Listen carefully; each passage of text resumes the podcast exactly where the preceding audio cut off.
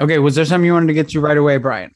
Yeah. So, just for the listening audience, a few episodes into covering Darling in the Franxx, it came to our awareness that in the subtitle version, uh, Zero Two uses the masculine pronoun Boku for herself. Boku no darling da.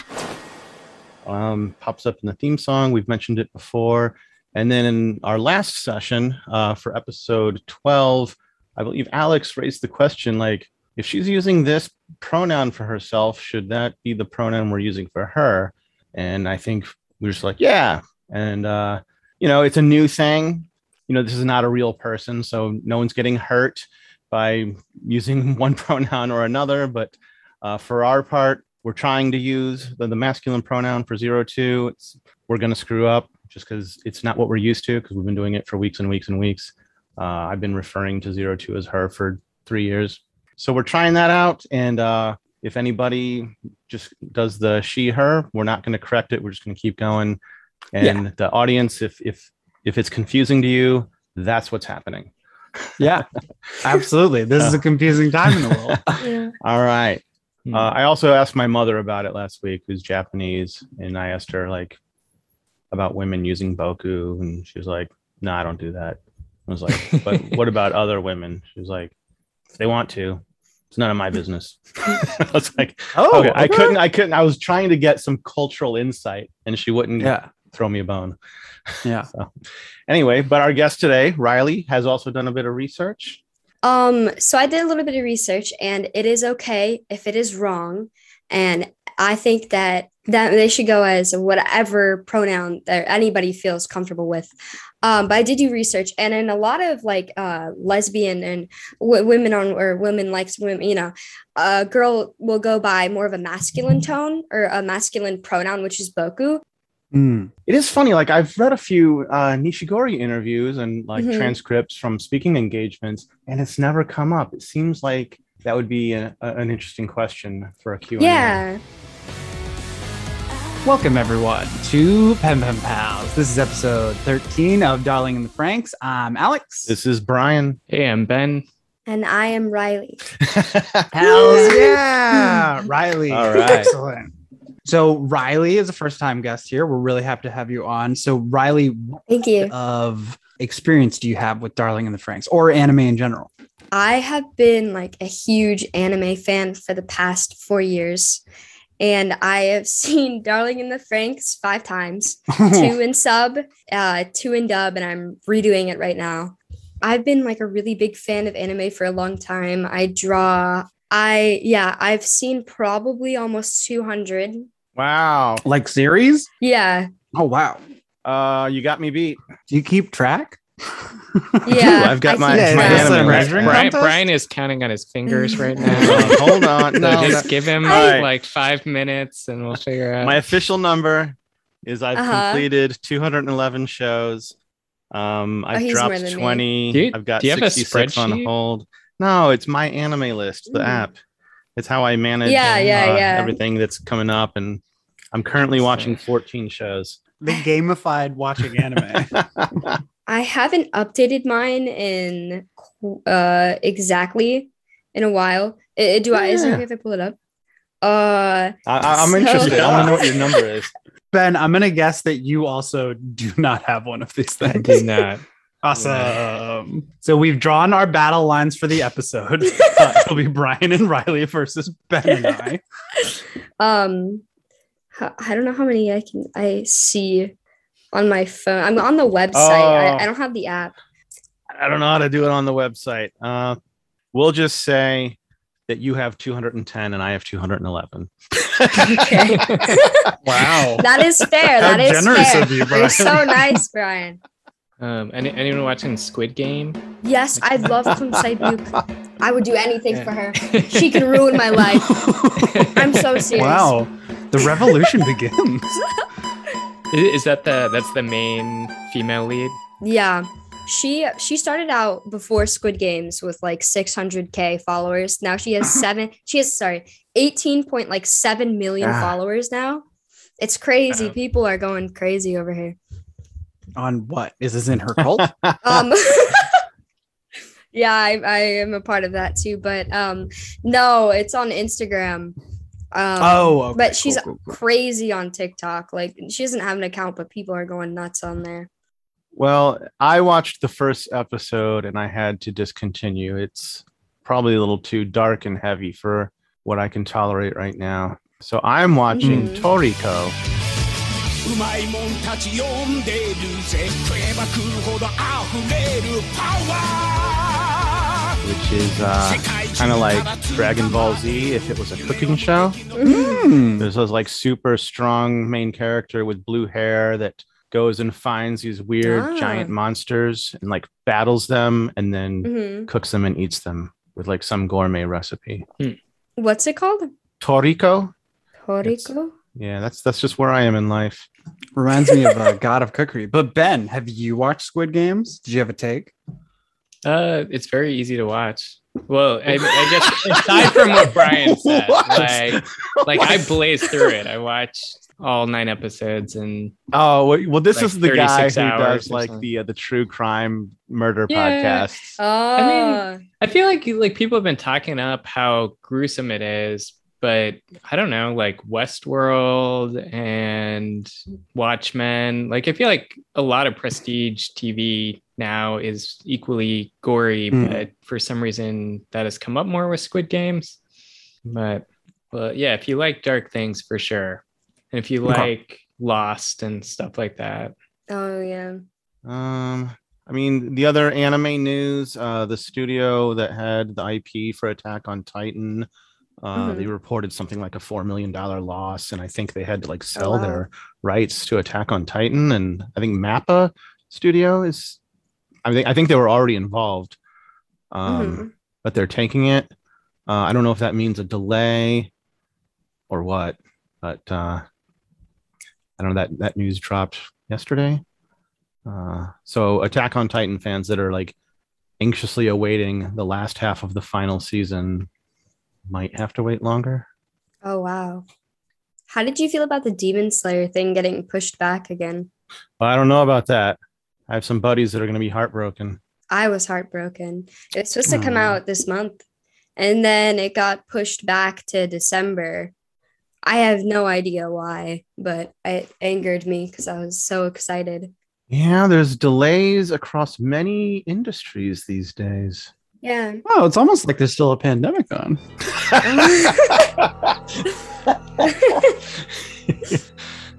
Last time on Unicorn Massacre, traveling back to the garden where it all began gave the parasites a chance for snow, self reflection, and shade throwing with the Nines. The Nines, Ape's special force of Frank's pilots, struck confrontational poses, and Alpha, their alphabetical leader, played mind games with Ichigo. Hiro implored Zero Two to open up yet again, but shied away from the widest, most fang filled kiss Zero Two could offer. Ikuno clued the other pilots into the increasingly disturbing methods of parasite production. Hiro recalled a bit of repressed memory, leading him to a holy tree covered in mistletoe. After a test and Klaxocorn slaughter, Zero Two displayed his most aggressive side, pushing Hiro 2 to the ground and giving him that bit of the old vampire treatment. Despite their increasing estrangement, Zero Two and Hiro launched to confront another pack of Klaxo Kirin. The trauma demons from Zero Two's past materialized into an Oni looking energy vampire apparition, which tried to decease his darling. Will Hiro survive this sudden stranglefest? What other dark secrets lurk within the lab in the garden? What does Zero Two really mean by the word darling? Let's find out. All right. So we'll do three, two, one, play. So three, two, one, play. That room was the entirety of my world. That place was the entirety of my world. A closed world that would never touch what lay outside those windows. A closed world where only children lived. The garden. To this day, I haven't forgotten To this day, I've forgotten all about how vast the sky above was how warm the hand I held was. and the promise that we made. To each other. Who exactly am I? Who exactly am I? Back then, that question was the only thing I ever had on my mind. So, I like the in the normal process kind of far back as I can lobotomizes everybody. We lived there. It's like, in order to become um, parasites Brave New World. On behalf of Mhm. Papa Take that the drug. Soma. Everyone kind of walks around in a All of haze. us children were Mhm. referred to by our co Aldous Huxtable. The lower the number, the Huxley. higher the child's potential as a parasite. Come on, Hiro! You've got to I gave names to many of the children. Sami, Juna, Naku, Toshi, Sakuto, Shinya. We never saw those other kids with names again. Nope. Marvelous. She's leagues better than all of our past specimens. I can't believe she's developed hmm. such a human form. So what was the form the other ones had? I didn't understand anything. Their security is terrible. They're about transparency, Hey, get okay? away from the window! You're right, Ben. That's why they have all the glass. Where did you get a stage light? Come this You're way! um, along the path. I can get you out of here! But you. You smiled back then.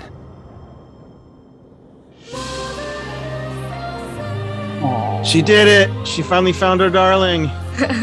Well, if he would just remember the big old dummy. You gotta try to kill your lover. At least What's once. Is that so? That's how you unlock the, the the doors. I actually have a fact from the manga. Yeah? You know, fandom. Uh-huh. Yeah. So I read, uh, actually, uh, wrote it down. But apparently, the book, the picture book, doesn't have a big meaning like it does in the anime at all. That's kind of a bummer. I think it's one of the best parts. So what is it? What connection do they make in the manga? Uh, so in the anime, Zero Two's picture book plays a major role in the series. She even draws like the whole thing. And whereas in the manga, it plays a very minimum minimum role, and she never rewrites the story. Mm. And another fact is that the anime came out a day before the manga. They were released uh, one day apart, and I it's crazy. we gotta get this thing out there. So in the anime, um, in the ending, you know how all of the uh, Oh wait, wait, wait. Actually, we should pause. We should pause right here. oh I forgot Ben hasn't finished the series yet. We we we broke the spoiler gate uh la- last episode. But but if we do want it for listeners to keep it at the end, then why did I say that? Why did it was I- perfectly fine. I forgot that we were even like streaming. I was just having a conversation. Oh, good. That's great. it's all good. Um, I'm so sorry. no, no, I'm no. So sorry. I'm, I'm usually the one yeah, that, that accidentally says a spoilery thing in front of Ben.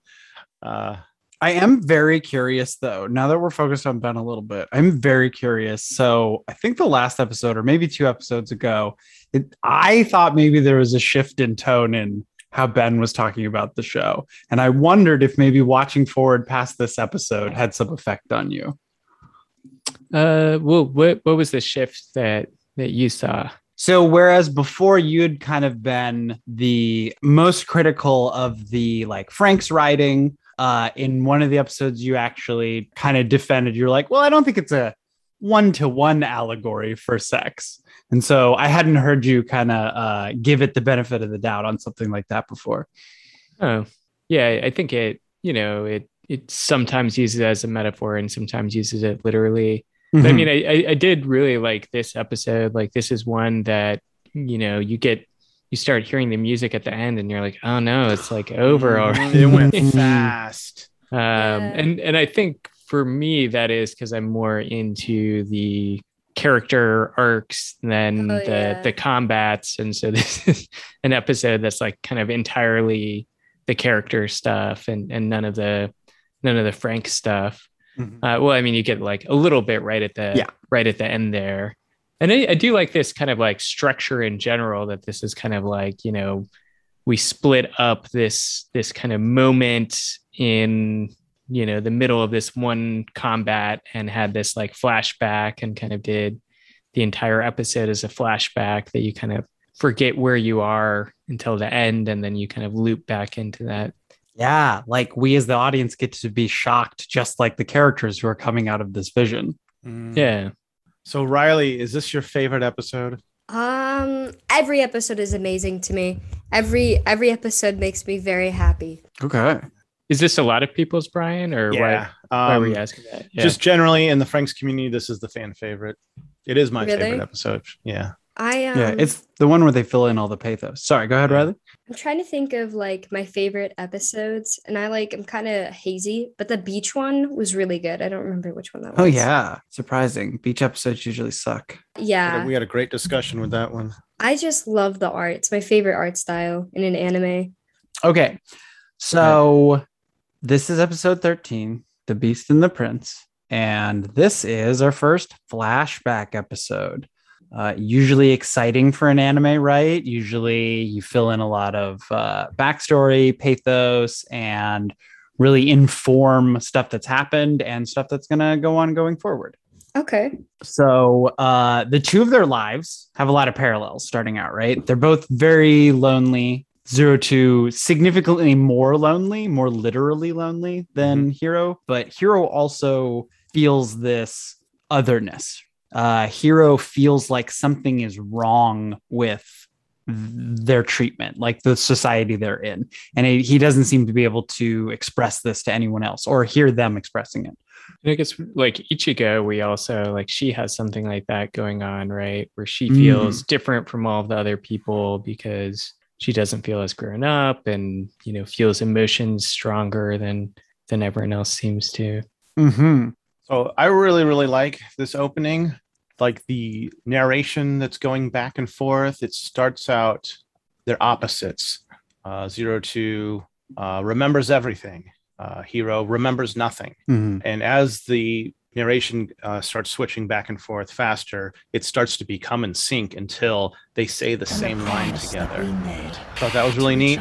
Uh, the other thing I th- thought was interesting was when um, Hiro is seeing these memories, like he's physically standing, like the adult Hiro is next to the child zero two, adult Hiro is also Mhm. next to child Hiro. I mean, that's not really like Pacific Rim. Like that's kind of the example I've used before, but this aspect of it is different. This reminds me more of a kind of a therapeutic process that I do Hmm. revisiting uh, childhood memories as an observer, which is that's what he is. Well, he's not really an observer. He's there. He's like he's in the scene. It's interesting. Maybe it's just artistic liberties. Mm-hmm. Yeah, and, and we kind of get these images that will show up later in the episode, um, but it's kind of this weird stream of consciousness thing, right? And then we kind of snap back to something that's that's more linear. Well, we start with uh, zero two in this room and uh, has torn apart all of the toys in this room, right? So, an unlikely upbringing. The other kids do not have this, but also completely lonely, doesn't have contact with the other kids. And so, like, these toys, these like, uh, this facsimile of a childhood of like a loving environment, it's it's no substitute for human affection, like someone to take care of zero two. And the only thing that leaves a mark on zero two is this specter, this thing that we never really get explained and like says doesn't come back again. But this presence that comforts zero two, it's like a caretaker almost, and gives zero two uh his first pretty thing which is this book the beast and the prince right So who could this possibly be? I've thought like, is this just uh like a projection? But that can't be because the caretaker leaves something physical with zero two. Yeah, I thought it was like more just like kind of like the fogginess of like Yeah. those early memories. Um, But what we know about the adults, that doesn't fit with their profile. And it's not Dr. Frank's. why why not? Why isn't it Dr. Frank's? Yeah. Because she has memories of Dr. Frank's. I think it could be one. I think it could be an It adult could be? that she just doesn't. He doesn't remember. Yeah, I like, Like that one of idea. these- The fuzziness of because like zero two has these really vivid memories, but Mhm. not everything can stay that way. Yeah. It's not like zero two has an eidetic memory. No. Well, so let's say it's a physical organic adult, Mhm. but is it one of the quote unquote adults? A citizen? Is it one of them? Because that Yeah, I think so. That doesn't An seem right to me. An outlier, An just outlier? like Nana and Hachi. Absolutely. Well, I feel like Nana and Hachi are not the same as everyone else. No, but they still have adult status. They're still immortal like the adults. So there that means that even under those masks, there is the possibility, however remote, of other adults acting like this. Hmm. I want there to be hope within this society, Brian. Do you want there to be hope within the society? No, fuck that society, man. that society needs to go down. I wanted Uh, to uh, touch up on something. You know how you were saying that she was left alone and was Mhm. given all these toys. Have you guys ever seen Angels of Death? I've seen the first couple episodes, but again, it was Um, really dark and heavy, so I had to drop it. Yeah, she also had that same type of thing. I hear it's a good show, though. It's really sad, but it's really good. That's my kind of show. Uh, but then we do jump forward to uh, Ichigo, right? Ichigo and Hero. They're Uh, we can't jump forward yet. Oh, go ahead. Sorry. Uh, because we something really interesting uh, w- was said uh, in, in our first scene. Zero two says, "I felt like I had older memories." What do you? What does that mean? Like younger, when she was like younger. Or does she have recollections of her previous iterations? Oh, like re- reincarnation. Well, um, she's the latest of several attempts at cloning something Yeah. that Dr. Franks has done, and she's the most Oh. human-looking one yet. You mean like what if she had memories from the clones? Well, this comes up in a lot of anime. It's the concept of the Akashic records.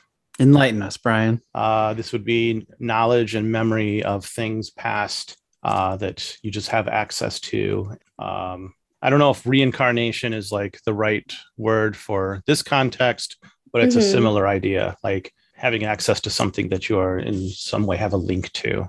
Like a mom? Yeah, could be. Like in some of the older anime I've seen where this comes up, it's like if someone is going to be like carry on the legacy of some kind of mantle. Like, Oh. uh, Yeah. It is, I mean, it's just like a weird thing in all of our lives, right? Where, you know, you don't have these memories of your childhood, but theoretically, at some point in your childhood, you did have those memories and then you lose them. memory's tricky business. You know, like you can be told something you did in childhood, and if you're told early and often enough, you'll like form a memory of something that didn't experience the way it was told to you. Hmm. Yeah. It's kind of a weird thing to think about. That's why you got to be careful with those with those therapies, Brian.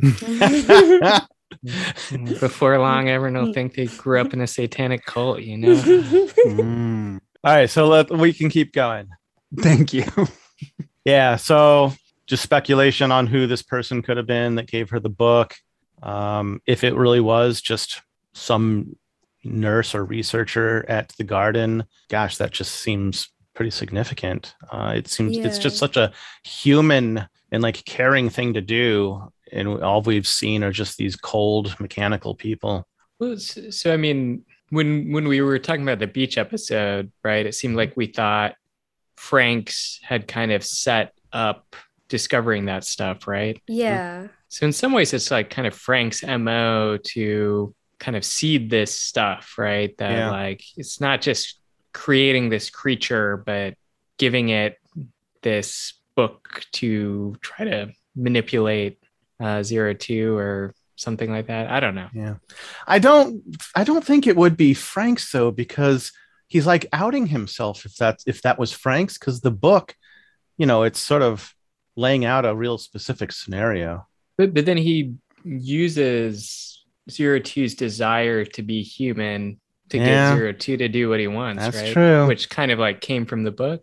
All right, it's Frank's. You did it back.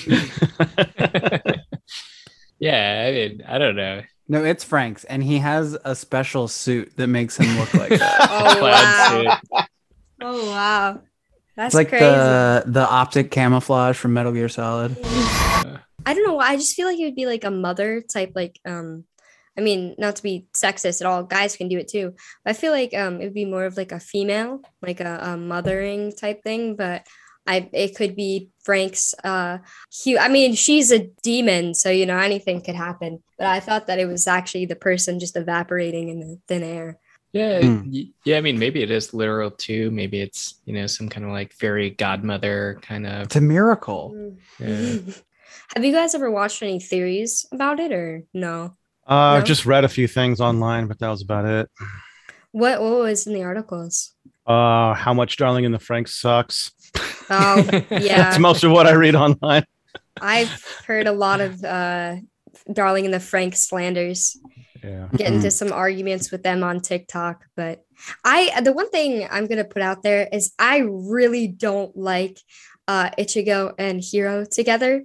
Like I, it really annoys me when people are like, oh, they actually Yeah, the we're not supposed to are- like that, right? Yeah, exactly. Uh the voice actors are actually married in real life. Oh, what? Mhm. What are you talking Yeah. about? They're married. The voice Huh? actors for um Hiro and Ichigo. That's really cute. It was weird. Really? I was like, what? Yeah, I, I was looking up facts today because I was like trying to hype myself up.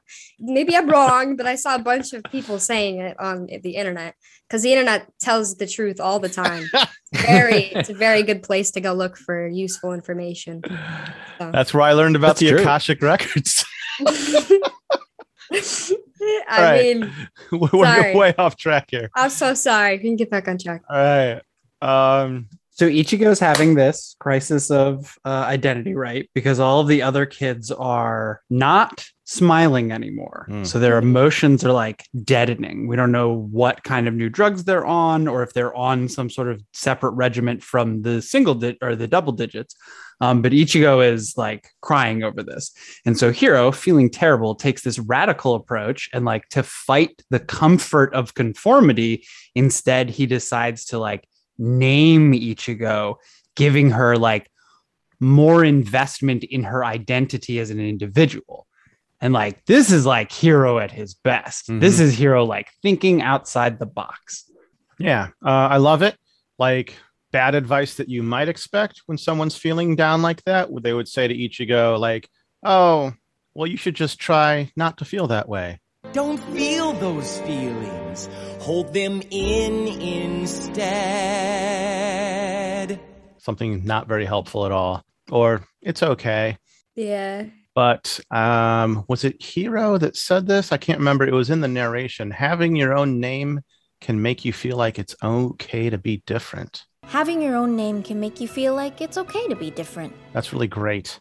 Like there's a theme there. Identity? Mhm. It's a good one. All right. Hiro is a special research research subject. They put him in the spinny thing and he runs real fast on the treadmill and he gets candy. Oh, and they tell him he's too sensitive. Oh, yeah, because this is how he gets into the lab, right? Mhm. And this is when we see how lax the lab security is. Yeah, I don't think there is security. None at all. There's no one to secure the thing from. They're kids. What are they gonna do? What, what- No, what are I think Ben had it. Like I think most of these kids are just little zombie soldiers. They don't go wandering around. Heroes the uh the uh X Factor. Yeah, it's kind of interesting too with um Ichigo and, and being like, I'm different than everyone. You know, I, I think everyone kind of feels that way when they're when they're young, right? You kind of feel like you're having this whole special experience. And then when you get older, you realize, oh, a lot of people were feeling very similarly at the same time. Mhm. But but in her case, like she might actually be different than all of these kids because she's part of this experimental program, right? Oh yeah. Yeah, so it's it's interesting that the context of this was Ichigo's crying. So I don't know if you've ever worked at or volunteered at like a preschool or kindergarten, Yeah. but this is something that adults will have to tell other kids. If there's a kid that something happens and they start crying, the natural reaction for all the other kids is to stare, and it makes the kids feel even worse. So, like a well savvy uh, teacher can know how to redirect the rest of the classroom. You know, get the Yeah. the message out there, like don't stare at someone. But yeah, that's the kind of stuff that makes you feel like a freak or whatever. Mm. It's more bad early childhood memories. Got a lot of those. Speaking of that, so so Hiro sees zero two, you know, doing some kind of research. I guess it's like, you know, they blow this hole in her hand and then it regenerates very quickly. But I mean, she's getting straight up tortured by these scientists. yeah, it's completely inhumane. This is like shit that Nazis would do. It's Mhm. awful. yeah. Well, she's not human. yep. Like that's the justification. Hiro already thinks there's something wrong with the society, right? Um, he's already had this uh, experience with Ichigo, and so this is too much for him, and he's starting to resolve to do something. Um, but he still has to ask some questions, and uh, those questions getting unanswered leads him to wander outside by himself. Again, I'm like, how did he get outside? They just don't stop him. Yeah. Yeah, there's soldiers, and that's it. There's no security. And so he finds this tree and is able to climb up it to get eye level with zero two. And he doesn't make contact at that point, right? No. Uh oh, right. This adult is trying to take zero two's book away, but gives up halfway through. Uh, so zero two gets to keep his book. Yeah. Oh, and then we get something that fits here with the timeline. Uh, Mitsuru, uh, he is face to face with the trio Goro, Hiro, and Ichigo, and Mitsuru is going off to get his uh, injection of the elixir, his first time going to the lab. And it gets kind of darker and worse from there because we go into a scene of the bunk beds, like the barracks for the children, and several other children are crying about other numbers that have are gone, right? Uh, they didn't make the cut. They couldn't uh, get their numbers up piloting Franxx or something, and they were candidates for pruning. So Papa got rid of them, which just means dead kids, right? I believe so. Yeah. Have you guys ever seen Shelter?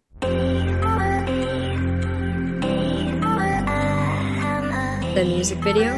Mm, no. I know the punk band. What? By Porter Robinson? We're all very old. You know that, right? Uh, I do know. Yeah. Oh Like yeah, yeah, yeah. hip. Shel- yeah, yeah. I know. it's I know an what you're anime music about. video. Uh-huh. Um, I, if makes, you haven't uh, seen it, He makes Yeah. the construct for his daughter. that's what I was thinking pretty much happens to the people in Darling in the Franxx. I don't know. I have no idea. Yeah, I, I can't see Ape spending resources on that, but it's a nice thought though. Hopeful thought. Sorry, go ahead. Go ahead. So Hiro, um, he he's got this moment of melancholy. He's just like, I'm asking these questions. How come nobody else is asking these questions? Why Mhm. doesn't anybody question anything? Yeah, I really identified with that as like someone who at a young age thought there was something wrong. I like grew up in Catholicism and that was like my earliest thing. I was like, something's weird about the way people act and the way people talk about this whole religion thing. And just like me, it seems to resolve Hiro to this course of action, right? Mm-hmm. It's like we get to see morality emerge in front of our faces. To su- for someone to take an action that is against authority, against like what you're told is right, but go with your instincts of like I don't know what you feel is fair or human behavior. Pretty cool. Yeah, you know, I think rebellion is just in my DNA or something. Cause like I think everyone's. I understand why like conformity exists from like a herd survival uh, perspective, but like Mhm. there's a lot of stupid crap in our culture, and like people who I respect and think are intelligent will go along with a lot of things just uh, just because this is our culture. Uh, that always just baffled me. Yeah, I mean social pressures are a real thing. They have real effects on us. But even when I call them out and I ruin Thanksgiving, it doesn't it doesn't move anyone's uh, Hmm. uh, meter. Yeah, rough. Yeah, we got to tear this civilization down. Yeah, and Hiro's going to tear the civilization Yeah. down one window at a time. Yeah. Okay. He hauls this fucking stage light up Mhm. the tree, and with his little arms, he is able to break this very cheap glass. It's pretty badass. And yeah, it looks very cool. Zero Two is like completely flabbergasted, does not know what to think. But Hiro says that Zero Two smiled on that day, and that was the first time they got to lock eyes. What a great first impression. Yeah. I wondered, like, uh, has the um, the mistletoe just been working its way through this forest, killing all the trees? Because like that Mm. branch, it was a thick branch they were on, and it just snapped. I was like, oh my god, is this just like a big dead tree? Oh, that's brilliant. I didn't even think that that's why the branch snaps. Yeah, I didn't think about that either. I know that like most of it, like the earth is like dead. Mm-hmm. Yeah, and I feel like isn't most of it fake? Um, most everything we've seen has been like a facsimile, I guess. Oh, and the inside, the inside. I Mhm. mean, like on the outside. Oh, Like, the uh, nature. Um, they do address that later. places like the garden and Mistilteinn uh have um Soil Yeah. from pre-magma times. yeah yeah yeah So magma energy takes the literal life essence out of the soil.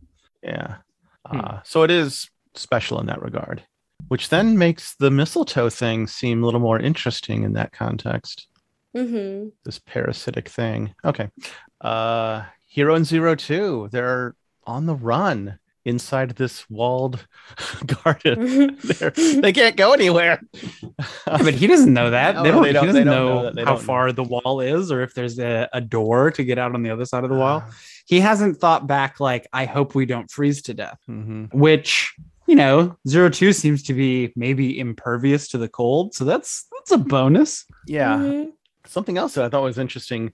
I never noticed it before, but when we get these little flashbacks of young Hiro, he's waiting in line to get poked and prodded, and he's got a book with him, but no one, none of the other kids in line ever have books. And like this is something we've seen. Like this kid reads a lot, and you Mhm. know we see that it plays out pretty well for them later. But um, I was like, oh, Zero Two has this book that's like really special to her. They're they've got this connection automatically. They're like book buddies. Hmm. I mean, I think this is probably jumping ahead in the outline, but like, In the deepest, darkest part of the forest lived a strong and beautiful beast princess. Hiro reads the book to her. That's probably the first time Zero Two has had the words that go along with the pictures. Mm. That's pretty cool. Yeah. And even though uh, Zero Two does not understand the language yet, it is still quite an experience. Yeah. Uh, just to sit and uh, uh, be warm with someone and to look at those pictures again. And we can just skip up to there because they they go on this journey. Zero get Zero Two gets her first shoes. Uh, they read the story together. And oh, but then what precipitates that, right, is that Hiro has smuggled these two candies. They're just like hard candies. Uh, and Zero Two gets his first taste of this candy, and it is so sweet and so delicious. And it recontextualizes uh, all of the breakfast scenes with like all of Mhm. these The dishes sweet smothered tooth. in honey. Yeah. Yeah. Because the sweet flavor makes her feel like, makes him feel like uh, he's with his darling. Yeah, and I think there's some other stuff too, like you know the early interaction where she's like, "Do you want to like run away? Like we can just like escape all of this, right?" That that I can get you out of here were the exact words. Want to run away with me? I can get you out of here if you would like. And then we see in the flashback, Mhm. Hiro says, I can get you out of here. I can get you out of Oh, here. I, yeah, I didn't even Oh. realize it was like word for word, Mhm. but but that And structurally, it's the same too. yeah, Zero Two was out on this. I don't know what the heck the thing was Oh, supposed to be. Like that, ex- that plank that extended straight out like a tree branch. and and she almost falls, right? Mhm. And Wow. like this was my theory that Zero Two was trying to recreate all these pivotal moments to test is this my darling? Hmm. And he failed. or at least like she's like kind of modeled her whole conception of relationships on this kind of like early interaction she had, right? Mhm. So even the calling the person the darling, right? That's another thing that she experienced. And that way I can always be darling. Mhm. So they read, they have the candy, they read this thing, they're they snuggle together under the holy tree, and then they are set upon by men of ill intent, these security agents, these like this fucking like SWAT team Mhm. come to beat up some kids. And Hiro 2, foolishly, but true to his word, is like, I don't care what it costs me, I'm going to protect you. And like gets in front of Zero 2 and he's like, You gotta come through me. And they're like, Yeah, that's fine. And he goes down.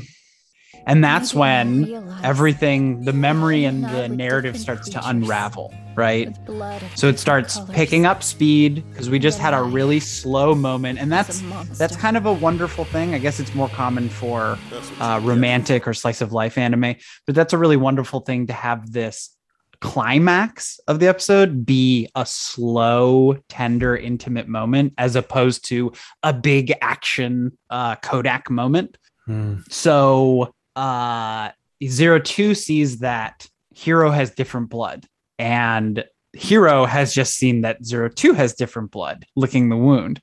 Uh, and so like they start narrating over each other again and Mhm. the narrative changes to this like we were different creatures we were two separate and nothing was gonna like the universe was not gonna let us be together um so it's this really sad ending to the story right? But thankfully we don't have to end quite there. Uh, and we snap back and everything is right where it was. We just got done killing unicorns and uh zero two is still uh activating stampede mode. But what happens? They get hit by one of the other Franxx takes them down right? Delphinium. okay like wrestles them to the ground and like gives Hiro the time he needs to talk to zero two and resolve the situation Yeah, they hit Strelitzia so hard, Strelitzia loses an arm. oh jeez Yeah. does that mean zero two loses an arm Yes. Fell right you die in the dream you die in real life the the other thing that I really really liked about this, so Hiro is licking the wound, the thing that he read in the book, and the page just happens to be open. The proposal, Zero Two is looking at Hiro's posture. It's like kneeling to propose, Mm. and she mutters the word marriage, and um, Hiro's. It just seems like he's making his forever promise. and Mhm. uh, and then he invokes the word, uh, but it's uh, muted uh, at this particular point. But he says "darling," and you know that's when uh, Zero Two like has her tears of joy. Like this is what's what was missing. You know, she is now loved. She had a shelter uh, in the garden. They were feeding her. She was being tortured, uh, but she was alive, but not living. Mhm. And this is it. This is what she wanted. And then they smash him in the head with that gun, sick Yeah. wipe his Dude. memories. Just, just two kind of like you know free free associations but there's a, a scene where Hiro is kind of like touching her hair to comfort her Mhm. and you also Mm. see that shadowy hand Mhm. like kind of her remembering that caregiver Mhm. doing that and you know i just thought that that was a really cool way to kind of like illustrate her making that Yeah. connection and then also kind of when they first encounter the soldiers when the soldiers are looking for them and they hide you know we get this thing kind of establishing the stakes that um, right they say that you know they want to capture her alive but if he gets in the way they can kill him. Mm-hmm. Mhm. and like as uh, important as he is she is way more important. Sorry. Yeah and, and it's just kind of interesting because it's like uh you know often the the kind of main protagonist like Hiro is kind of the person that we see most of the series through right? He's the protagonist for most of the episodes and often they're kind of like the chosen one you know like if it's evangelion uh, he's just really good at piloting this thing right so they kind of Mhm. can't do it without him but in this story that's that's zero 2 Mhm. and Yes. ultimately he is dependable like at Yes. least by the the eyes of i don't know who controls these soldiers if that's ape or I think it's ape. Yeah. yeah. So you know, so maybe maybe he's still chosen in some way by Franxx or something like that. But it's interesting.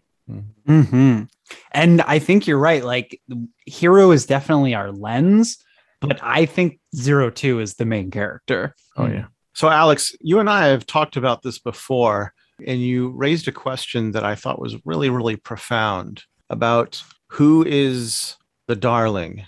Is it like Hiro just physically who he is, Mm. or is it the person from the past who doesn't exist anymore?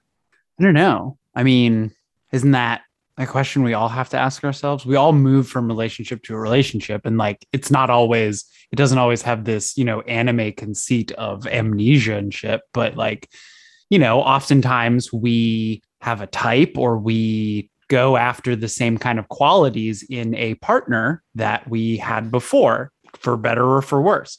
So, like, I don't know that I know an answer for zero two, but it's definitely a prevalent question that everyone's going to have to, or almost everyone's going to have to answer in their life. Like, what am I looking for? Is it the person in front of me, or is it some idea of a person that I've built up in my head?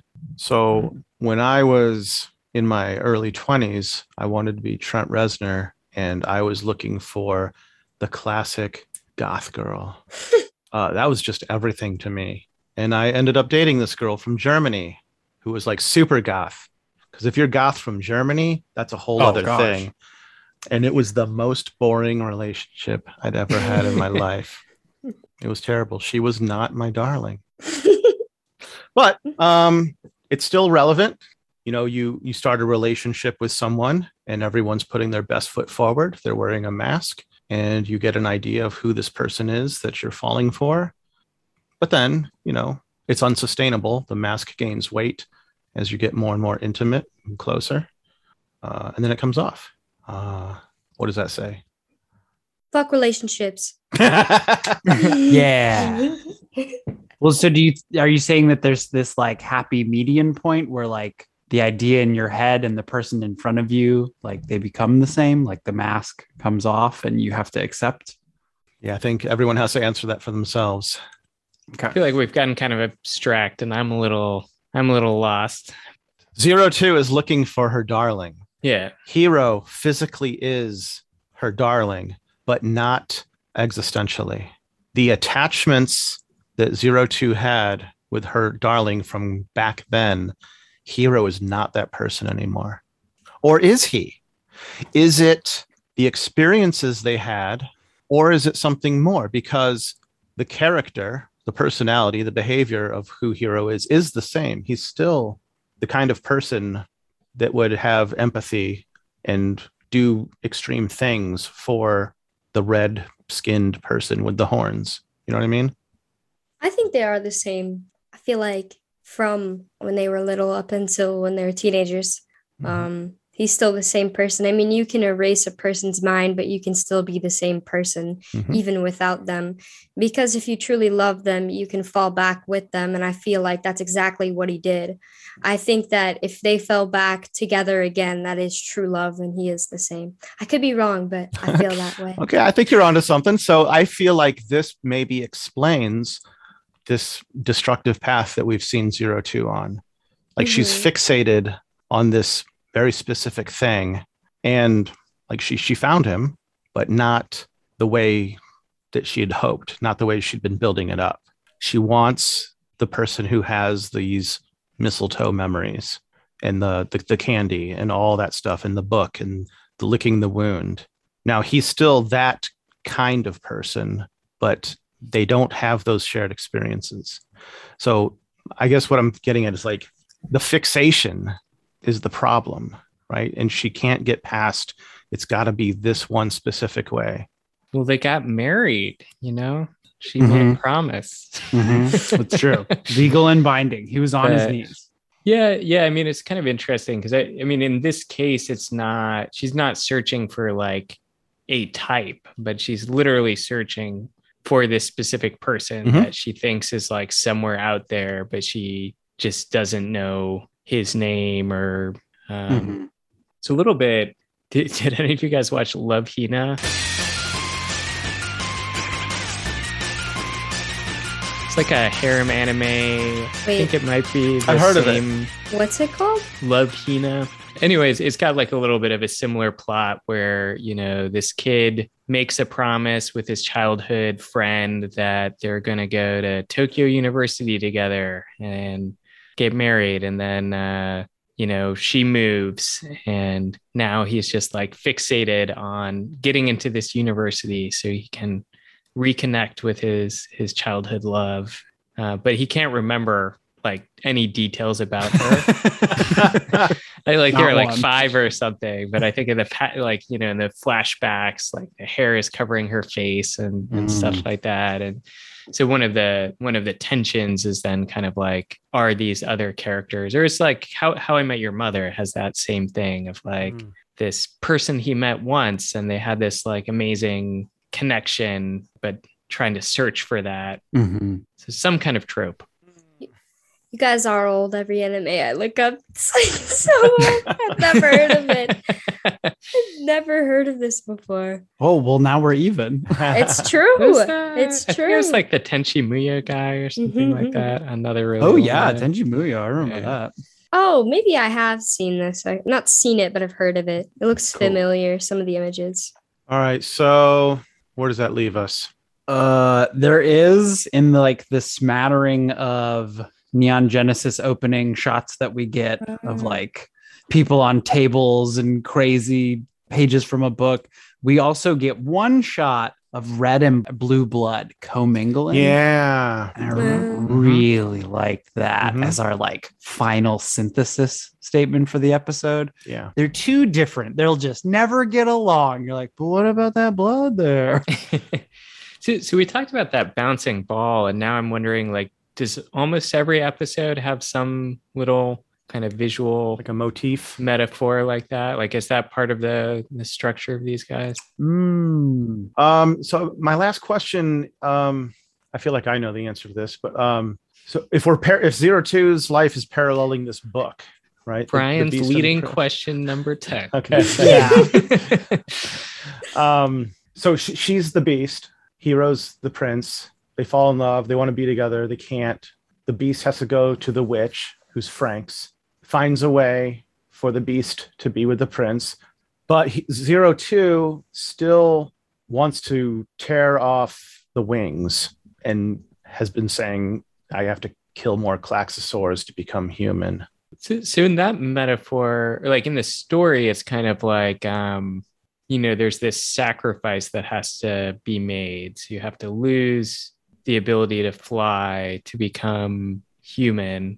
And so I don't know if that's something that's coming. Like, do we learn? Did Zero Two have to make some kind of sacrifice? Well, Zero Two is killing a bunch of Klaxosaurs. Which is her kindred. Yeah. And maybe being a Klaxosaur isn't a bad thing. You know, maybe the beast in this storybook shouldn't have to tear off their wings. Maybe the beast Mhm. should just be able to be with the prince and like fuck everybody else. Um, so I, I think that's the situation we're seeing in the real world. Like Zero Two is killing Klaxosaurs to be with her prince. hmm Yeah, I think that's the closest allegory we get to the tearing off of the wings. Yeah. So don't tear your wings off, everybody. Nah. Leave your Klaxo brethren alive and well and stop stealing their magma. Yeah, that's the message. Okay. Giguk was Uh, my- wrong. Yeah. Okay. We'll make a t shirt. So I new uh, outro. We finally replaced the other one, and I love it. It's my favorite outro. I like the song and I like the imagery. Uh, and that is my last thought of the episode. Uh, does anybody else have any last thoughts in the episode before we wrap up our stuff here? Um, well, I guess a question for Ben. You would probably have to pause the closing credits to actually read the, the whole story of the Beast and the Prince, but it doesn't have a happy ending. Hmm. Where do you think the story's going? You've you gotten a lot of spoilers now, so you're a little more informed. was it's interesting i guess some of the i i thought we were leaning towards this suicide thing but then actually with the falling from the tree branch you know that makes me look back at some of the the kind of falling stuff that i thought was leading towards someone kind of jumping to their death. And and maybe that has to, more to do with this tree bow and and that or bow or however you pronounce that word. Um and kind of like that fall that they that they experienced early on together.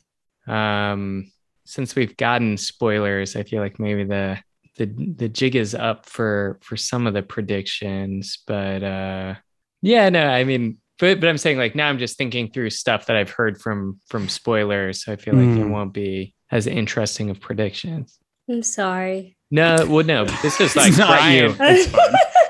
no, Brian Mostly Brian. last time I was like, okay, so zero zero one and uh, you know, whatever, whatever. I mean, I guess one of the one of the big questions, knowing some of these spoilers, so so this stuff reminds me a little bit of um, Ender's Game and uh, like Xenocide that had this kind of psychic alien queen hive beast and Mhm. um, you know similar to evangelion i mean what that ends up being is it's about kind of this miscommunication between two alien species and humans were afraid and attacked first and now I'm just gonna spoil Ender's Game if you guys haven't it's payback. in that series. I've never But even so heard of it. It's okay. Oh, it's so good. I have no That idea what that is. Don't don't watch Love Hina. Read read Ender's Game. It's like this uh, sci-fi book, and um, so he, you know, he's like hailed as this like war hero, but then it turns out this like alien was trying to psychically communicate with him this whole time. And then he realizes he's basically committed genocide against this creature, but manages to save it and is trying to like find it a new home, like somewhere, somewhere in the universe. Um, Well, that sounds pretty heavy. so anyway, maybe we're going that direction where the the humans will have to come to terms with the Klaxosaurs and You're gonna be very pleasantly and horrifyingly surprised at how accurate that was. oh, and It's gonna be maybe, great. maybe it's an influence. Yeah. Ooh, could yeah, that's true. Yeah. Yeah. Oh yeah, oh, yeah. Uh, Ender's Game, very very popular. It was on my high school reading list. I did not want to read it. They I'm, made I'm read it. surprised they still haven't made a good movie of it. There's a movie. I don't know if it's any good. I didn't watch I think it. Ben Kingsley's in It's it. Harry, Harry Potter in space, I always say, and then people get mad at me. It is a lot like that. Space Potter. Um, yeah. Riley, do you have any final thoughts on this episode? Um, Anything jump out at you uh, that you didn't notice the first few times? I um I never really thought about how I never really analyze every single episode. You'd have to be crazy. I I really enjoyed it and I never really thought about half the things we've talked about tonight. So it was really good like trying to refresh my memory and go deeper inside of an episode. And it it really is a good episode to go into. So I'm glad that I was here for that one. Yeah. So thank Hmm. you. Yeah. I really liked Yeah. being Yeah. the guest on this one. Thank Yeah, you. Thanks for being here. Yeah.